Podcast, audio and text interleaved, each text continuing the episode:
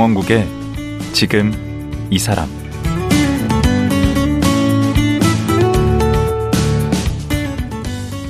안녕하세요. 강원국입니다. 그제와 어제에 이어 방문진료 전문의사 홍종원 원장과 말씀 나누겠습니다. 홍 원장은 2019년 서울 강북 지역에서 국내 최초로 방문진료 전문 의료기관을 열었습니다. 그리고 어느덧 5년이 지났습니다. 그동안 참 많은 환자분을 방문하고 돌보았을 텐데요. 이 과정에서 홍 원장은 의사의 역할이나 건강한 삶에 대해 여러 고민을 하게 됐다고 합니다. 그래서 오늘은 방문 진료로 만난 여러 환자분들의 얘기를 통해 홍 원장이 느낀 건강한 삶, 존엄한 삶이란 무엇인지 함께 얘기 나눠보겠습니다. 닥터 홍, 홍종원 원장 다시 만나보죠.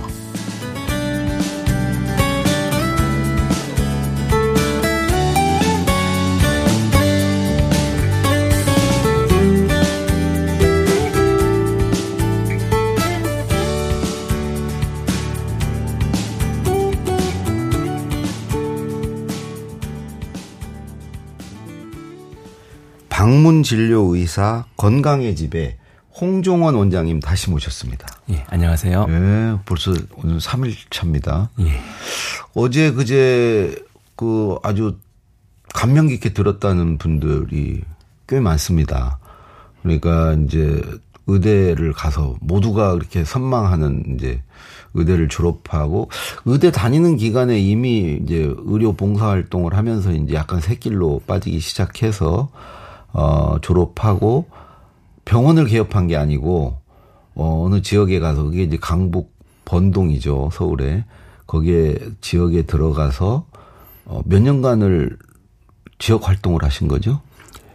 한 5, 6년 정도. 5, 6년 정도를 예, 전, 전업으로는. 그 마을 축제도 하고 그다음에 청년들과 같이 동거도 하면서 청년들 그 집 문제 해결하기 위해서 또 뭐 여러 가지 일도 하고 또 협동조합도 만들어서 어 그런 일을 그러니까 먼저 그 지역에 침투를 해서 어그 그렇게 한 5년 가까이를 보내다가 이제 2019년에 지금의 이제 건강의 집이라는 음 방문 진료만 전문으로 하는 이제 병원을 만들어서 이제 5년 차, 어, 어 이렇게 맡고 있는 그 얘기를 들었고, 근데 오늘 또 지금 방송 시작하기 전에 보니까 어디서 전화가 계속 오던데, 그, 이렇게 환자들한테 전화가 자주 이렇게 많이 오나 보죠?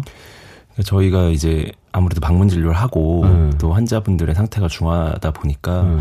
언제든지 좀 상담이 필요할 때 음. 연락을 하실 수 있도록 저희가 뭐, 뭐 개인 핸드폰 번호를 또 좀 알려드리기 때문에 그래서 뭐 필요 시에는 네. 뭐 수시로 뭐 밤이나 이런 시간에도 뭐 잠잘 때도 막 오고 그럽니까? 그 잠잘 때 연락을 오는 경우는 네. 사실 드물긴 한데 네. 꼭 제가 그 받아야 되는 전화는 음. 그 환자분들이 이제 임종을 하셨을 때예요. 음. 그래서 이제 임종을 하셨을 때는 제가 꼭 찾아뵙고 그 시간이 언제가 됐건 그래서 좀 사망 선언을 하고 음. 그리고 뭐 그 이후에 절차들을 좀 진행할 수 있도록 좀 돕고 있습니다. 그러면 지금 이제 2019년부터 해서 대략 방문 진료한 분들 몇 분이나 될까요? 어, 이제 방문 진료를 뭐 일회적으로 하고 인연이 끊어지는 경우도 있고요. 음, 그런 거 그리고 포함해서. 뭐 그런 거 포함해서 뭐 천여 분 가까이 될것분 같은데 가까이. 예, 뭐 제가 뭐 이렇게 저렇게 만난 환자분들 음. 다 합쳐 합쳐 보면 뭐 음. 그, 그 이상도 될 것 같기도 하고 제가 그런 분들이 주로 이제 고령이시거나 거동이 불편한 고령자시거나 어, 장애를 갖고 계시거나 이제 주로 그런 분들이신 거죠. 그렇죠. 그리고 음. 이제 한 가지 좀 덧붙이고 싶은 건 또그 요양원에 계신 분들도 어. 제가 좀 찾아뵙는 진료도 좀 하고 있습니다. 어, 네. 그 가운데 그래도 좀 기억에 남는 분들이 있으실 텐데. 그 이제 어 40 대가 된 이제 뇌병변 장애 아들을 예. 이제 아버님께서 돌보고 계셨어요. 네. 그래서 근데 제가 그 아드님이 이제 어, 거동을 잘 하지 못하고 음. 넘어지고 그런데 응급실에 자주 방문하고 음. 그래서 열상이 심하게 생겨서 그것을 이제 스테이플러로 이제 호치키스 네, 하고 왔는데 그래서 또 병원에 가기가 또 어려운 거예요, 사실은 병원을 내원하기가. 음. 그래서 저희가 집에서 그것들 제거해 드리면서 그 소독해 드리고 그런 역할을 했는데 음. 그 삶을 보면서 그 참 그, 그 아버님의 어좀 힘들었을 삶과 그런 음. 것들이 좀 마음에 좀 많이 울리더라고요. 부인은 안 계시요?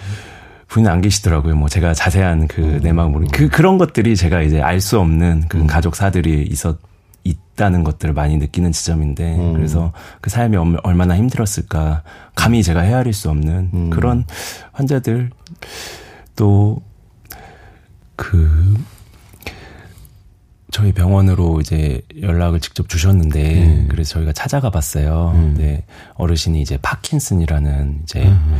이렇게 질환으로 한 뭐 5년 이상 이렇게 완전 이제 와상 으로 어, 누워 계시는 누워 계시는 그런 환자분이셨어요. 근데 저희 병원에 연락을 주신 계기를 좀 들어보니 음. 얼마 전에 음. 이제 호흡 곤란이 있어서 음. 이제 대학병원에 응급실을 찾아갔는데 네.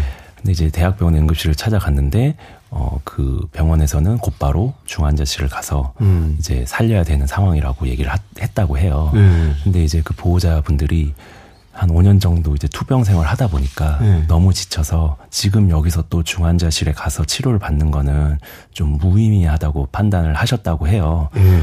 그래서 아 이걸 어떻게 할까 하다가 용감하게 아 집으로 가겠다고 그냥 음. 그러니까 호흡 곤란이 있어서 좀 어떻게 해볼까 해서 걱정이 돼서 일구를 타고 병원에 오긴 왔는데 음. 여기서 또 중환자실 가서 치료를 받자니 여러 가지로 좀 힘든 과정이 좀 예상이 되니 음. 그래서 집으로 가겠다라고 음. 했대요. 그랬더니 음. 이제 대학 병원 측의 의료진들이 음. 집에 가면 죽어요 이렇게 말을 했다는 거예요. 어. 그래서 집에 들어왔죠. 근데 어. 바로 돌아가시진 않고 음. 상태가 약간 호전이 돼서 음. 그래서 저희한테 좀 상태를 봐달라고 이제 의뢰를 주신 거예요. 그래서 가서 봤더니 제가 봐도 워낙 말기이고 지금 음. 호흡, 호흡도 불안정하고 이제 언제 돌아가셔도 이상하지 않은 상황이라는 판단이 들더라고요. 저도 음.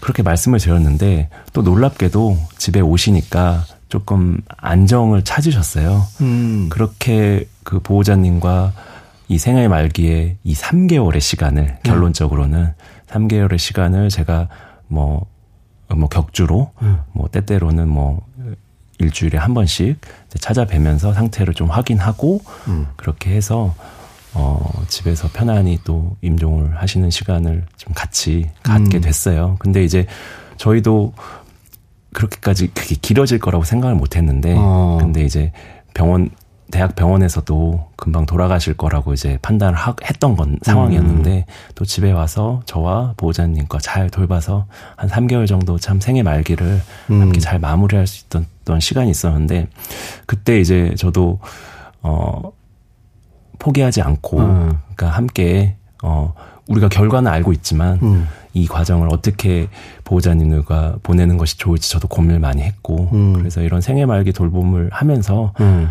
아, 이런 식으로 우리가 함께 보낼 수도 있겠구나. 어, 아니, 보호자 입장에서도 되게 의지가 되고, 어, 그랬을 것 같고, 환자분도 그냥 그 중환자실에서 막, 뭐, 코에다가 뭐 넣고 막 주렁주렁 매달고, 어, 그렇게 돌아가시기보다는, 그 집에서 이제 편안하게 가신 거 아닙니까? 이게 굉장히 좀 어려운 상황이긴 한데요. 음. 사실은 때때로는 꼭 음. 이제 좀 집중 치료를 통해서 음. 소생이 필요한 상황이 있고, 네. 네, 하지만 또 워낙 또 생애 말기가 되고 음. 이제 그런 상황에서는 적극적인 치료보다는 음. 좀 편안하게 임종을 어떻게 할 것인지를 좀 음. 머리를 맞대고 고민하게 되는 경우가 있습니다. 그렇죠. 그래서 모든 환자가 또 집에서 돌아갈 수 있는 환경이 되는 건 아니고요. 음. 근데 또 환자분의 상황에 따라서 어. 그또 상태에 따라서 음. 뭐 병원에 생애 저는 말... 그러고 싶은데 집에서. 근데 그게 이제 그게, 그게 방문 진료 해주시면은 집에서 좀 가족들 품 안에서 편안하게 갈 수 있으면 좋겠는데. 그런 부분이 아직까지는 좀 제도적으로 거기까지는 조금 마련되어 있지는 않고요. 음. 이제 가정형 이제 호스피스 정도 제도가 있는데 네. 그거는 이제 말기 암 환자에 좀 국한해서 네. 이제 말기 암과 몇 가지 만성 질환에 국한해서 하고 있고 네. 뭐 비암성 질환, 그 일반 노쇠, 아닌 거. 예, 그런 질환으로 인해서는 안 된다기보다는 네. 그런 부분에 대한 좀 제도라든가 네. 그런 것들이 그 마련돼 있지는 않습니다. 그러니까 그렇게 해서 집에서 돌아가시면 막 경찰에서 수사 나오고 막 그런 겁니까? 어 사인을 밝히고 사인을 밝히기 위해서 경찰이 오는 경우가 있습니다. 음. 그래서 그런 부분들까지 저와 또 상담을 하고 어. 그 사인에 대해서 같이 상의하는 과정을 겪기도 합니다. 음. 네. 방금 그 돌봄이라고 하셨는데 제가 우리 홍 원장님 어제 그제 계속 보니까 그 어떤 진료하는 의사라기보다는 돌보는 의사라는 느낌을 받았거든요. 이 돌봄이 갖는 의미는 뭡니까? 어, 이제 고령화가 됐, 고령화 사회가 됐잖아요. 음. 근데 사실은 우리가 질병이라는 것을 바라볼 때 음. 치료를 하고 음. 그 치료가 되는 것 에 굉장히 집중을 하는 것 같아요. 그렇죠. 그리고 의사들의 실력이라는 게 뭔가 암을 없애고 음. 질병을 치료하고 음. 죽은 환자를 살리는 그런 곳에 집중을 하곤 하는데 음. 사실은 치료 이후에는 음. 많은 경우 후유증이 생기고 그러면은 그렇죠. 마비가 오고 음. 또 뭔가 일상생활이 좀 어려워지는 그런 상태가 되기도 해요. 그렇죠. 그런 경우에는 그게 치료가 된다기보다는 음. 옆에서 어 식사, 뭐 대소변 이런 것들을 챙겨주는 음. 그런 일상적인 돌봄이 굉장히 시급해지거든요. 그렇대. 음. 그리고 또뭐 어 우리가 이제 걱정 많이 하시는 부분이 뭐 치매와 치매. 같은 예, 인지 저하 상황에서도 돌보는 일이 굉장히 어렵거든요. 그 그런 상황에서 그래서 그 본인만 힘든 게 아니고 또 보호자도 예, 힘들고 주변 분들을 또 힘들게 음. 하는 경우가 음. 있으니까 어떻게 보면 방문 진료 의사로서의 저의 역할은 음. 어 이런 말기 질환을 치료를 해내는 것보다는 음. 좀 증상을 관리하고 오. 또 조절하고 함으로써 이 일상생활을 돌보는 분들을 좀 돕고 아하. 또 그리고 그런 이 돌봄이 잘 이루어지는 환경을 만들어는 것이 저의 음. 역할이 아닌가 아. 그런 생각을 하게 됩니다. 음. 그래서 어떻게 보면 우리가 치료만 중요하다고 생각하는 것들을 많이 하는데 음. 사실은 아픈 사람의 삶, 뭔가 손상 이후의 삶은 치료 이후에 음. 돌보는 일이 더 중요해지는 그런 순간들이 꼭 옵니다. 아니 그리고 앞으로 또 오래 살기 때문에 맞습니다. 그 돌봄의 기간도 길어지고 중요해질 것 같아요. 그래서 저희는 저는 그렇게 생각해요. 음. 그 막상 방문 진료를 해보니까 음. 의사인 제가 하는 게 아니라 음. 옆에서 가까이서 음. 돌보는 이들이 이 아픈 이의 삶을 음. 유지시키는구나. 아. 그런 거를 많이 깨닫고 그래서 저의 역할도 음. 제가 뭐 의사라고 해서 뭐 대단한 역할을 할 수도 없거니와 어, 이 돌보는 일을 어떻게 하면 제가 도울 수 있을까? 아하. 잘 돌볼 수 있게 할 수 있을까? 이런 것들을 좀 고민하기 시작해서. 그 보호자가 지치지 않고. 지치지 않고, 예. 음. 그래서 그런 부분들을 제 나름대로, 어, 위로하고, 어, 약물을 조절하고, 음. 조언하고, 이런 역할들을 잘 하려고 하고 있습니다. 아니, 우리 보면 이게 친척 중에 이제 의사 한 분 있으면 그 있다는 것만으로도 뭐 이렇게 전화 통화 한 번 해서 이렇게 하소연도 하고 어 이렇게 듣는 것만으로도 별 얘기 아니거든요. 아 그건 뭐 큰 병 아니야. 뭐 이런 얘기만 들어도 위로가 되고 안심이 되고 이제 그러는데 이제 그 사실 그런 역할들을 이렇게 해주시는 거네. 그래서 제가 뭐 많이 하는 일이 전화 통화죠. 이제 음. 보호자분들과 음. 꼭 진료를 하게 되면 꼭 멀리 사는 보호자분들도 많이 계시거든요. 음. 홀로 어르신이 살고 있고 음. 그러면 제가 이제 보호자분들께 전화를 드려서 음. 지금 상태는 이렇고 이러이러하고 음. 저희는 앞으로 뭐 이런 식으로 좀 하려고 합니다. 뭐 이런 것들을 상담해 드리기도 하고 말씀하신 대로 좀 어 제가 어떤 뭐 질병을 그 노인성 질환을 완치를 시킬 수는 없지만 음. 이런 것들을 어떻게 관리하고 앞으로 보호자분들께서는 어떤 것들을 좀 준비하셔야 되는지 어떤 부분을 음. 좀 인지를 하시고 좀 대응을 하셔야 되는지를 조금 안내드리는 일들을 좀 하려고 합니다. 네. 그 홈닥터 이런 것 같다 느낌이. 네, 맞습니다. 홈닥터란 말 있습니까? 어, 홈닥터 라기보다는 이제 우리말로 하면 주치란 표현이 음, 주치. 예, 적절한 것 같습니다. 음. 예. 또 이렇게 기억에 남는 환자 한 분만 더 좀 소개해 주시죠. 어, 조금 안타까운 이제 경우는 음. 사실 그런 거예요. 이제 우리가 근육병이라는 희귀 질환이 있어요. 근육병. 어. 그냥 근육이 그냥 이제 유전자 문제로 근육이 굳어, 굳어. 힘이 빠지는. 와, 힘이. 그래서 거동이 좀 어려운 이제 70대 중반에 이제 환자분이셨는데 음. 가족이 없고 음. 돌봐줄 사람이 없다 보니까 혼자 지내야 되는데 어 돌봐줄 사람이 24시간 허용이 안 되는 거예요. 그러니까 사, 사적 간병을 사 용하지 않으면 그렇죠. 국가에서 이제 보장하는 이런 장기 요양 보험은 하루 이제 최대 뭐 4시간 정도. 그 맞아요. 예. 근데 나머지 시간 혼자 계셔야 되는 거예요. 음. 그래서 저희가 최대한 집에서 음. 좀 본인도 그렇게 집에서 계시길 원하셨고 음. 그래서 그렇게 돌보려고 했는데 어쩔 수 없이 그런 간병의 문제로 음. 어 지금은 요양원에 계시는 그런 환자분들이 좀 안타깝기도 하고요. 음. 그래서 저는 뭐 요양원에 가는 게 뭐 잘못됐거나 그런 건 아닌데 네. 혹시라도 좀 집에서 생을 좀 유지하고 싶을 때 네. 그런 어, 공적인 돌봄 제도가 어디까지 허용이 가능할 수 있고 음. 좀 그런 부분을 우리 사회는 어떻게 좀 준비하고 있는지 그런 생각을 좀 하게 됩니다. 요양원이라는 곳이 음. 뭐 좋은 요양원도 있고 그렇긴 한데 아무래도 이제 어, 좁은 공간에 음. 좀 어르신들이 좀 오밀조밀 이렇게 좀 열악한 환경에 지내시는 것도 아직은 현실적으로 좀 있거든요. 그러니까 이게 사회가 돌봐준다라고들 얘기를 하는데 사실 시설이 돌봐주는 거지 않습니까? 시설, 시설 사회라고 할 정도로 사실 음. 우리 사회가 좀 시설화된 경향이 많이 있죠. 예. 음. 그렇기 때문에. 이제는 국가가 돌봐드리겠습니다. 이렇게 말은 그렇게 하는데 그 그런 게 이제 말씀하신 대로 집에서도 이제 그런 걸 받을 수 있고 간병을 받을 수 있고 그랬을 때 진정으로 국가가 돌봐주는 거죠. 선택권 문제일 수도 있는 것 같아요. 음. 우리가 정말 너무 쉽게 시설이나 선택지를 좀 찾게 되는데 음. 비용의 문제도 있는 것이고요. 음. 근데 사실은 존엄한 삶, 음. 존엄한 삶이라는 것은 어쨌든 선택권을 좀 가질 수 있어야 되고 음. 또 때로는 나, 내가 살던 곳에서 좀 서비스를 좀 어느 정도 서비스들은 받으면서 지낼 수 있다면 음. 그것이 또 어, 존엄한 생의 말기를 보낼 수 있는 우리 사회가 되지 않을까 그런 생각도 합니다. 그 여기 저 어제 끝날 무렵에 이제 소개해드린 쓰신 책 네. 처방전 없음에 이제 부제가 새로운 건강을 찾아 나선 어느 청년 의사의 인생 실업인데 여기서 이 새로운 건강이라는 게 무슨 의미입니까?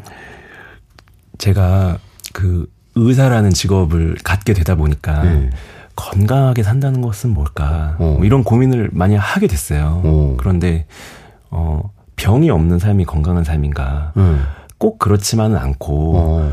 병이 우리가 걸리고 싶어서 걸리는 건 아니잖아요. 질병이라는 게 음. 누구도 모르게 찾아올 수 있는 거고 음. 내 의지와 상관없이 찾아오고 그런 뭐 우연적인 요소와 사고적인 요소들을 다 갖추고 있는데 음. 그렇다면 우리는 병이 없어야만 건강하게 살 수 있는 것이 아니라 어. 우리는 아프고 때로는 뭐 장애가 있고 어, 사고를 당해도 사고를 당해도 좀 음.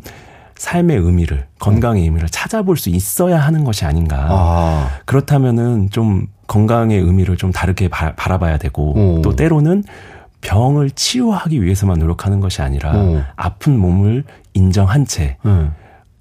주변 사람들과 잘 어울려 살아갈 수 있는 사회를 좀 모색해야 되는 것이 아닌가. 음. 그런 의미의 건강을 좀 폭넓게 바라보자. 건강한 삶은 뭐가 아프냐 안 아프냐의 문제가 아니고 어떤 아, 겁니까? 제가 생각했을 때는 음. 좀 곁에 있는 이들과 함께 어. 사는 것이 저는 건강한 삶에 가깝지 않나. 아, 좋은 관계 속에서 사는 거. 그렇죠. 그게 건강한 삶이다. 네, 뭐 좀 추상적인 얘기긴 하지만 음. 사실은 우리는 홀로 살아갈 수 없고 네. 혼자 건강을 챙긴다는 것은 저는 좀 완벽하지 않고 좀 부족하다고 생각해요. 그렇기 음, 그렇죠. 때문에 건강한 삶, 삶 자체는 음. 어 이웃들과 음. 그 이웃이라는 게 뭐 가족일 수도 있고 그렇지 지역 사회에 들어가신 거구나. 그렇죠.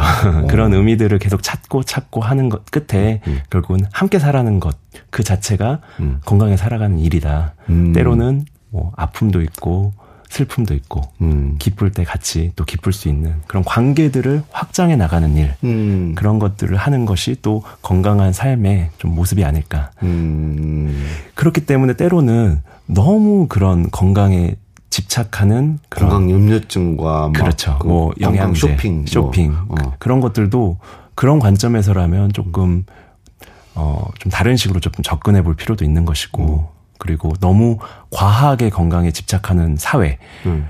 어, 건강의 기준이 너무 높은 사회, 음.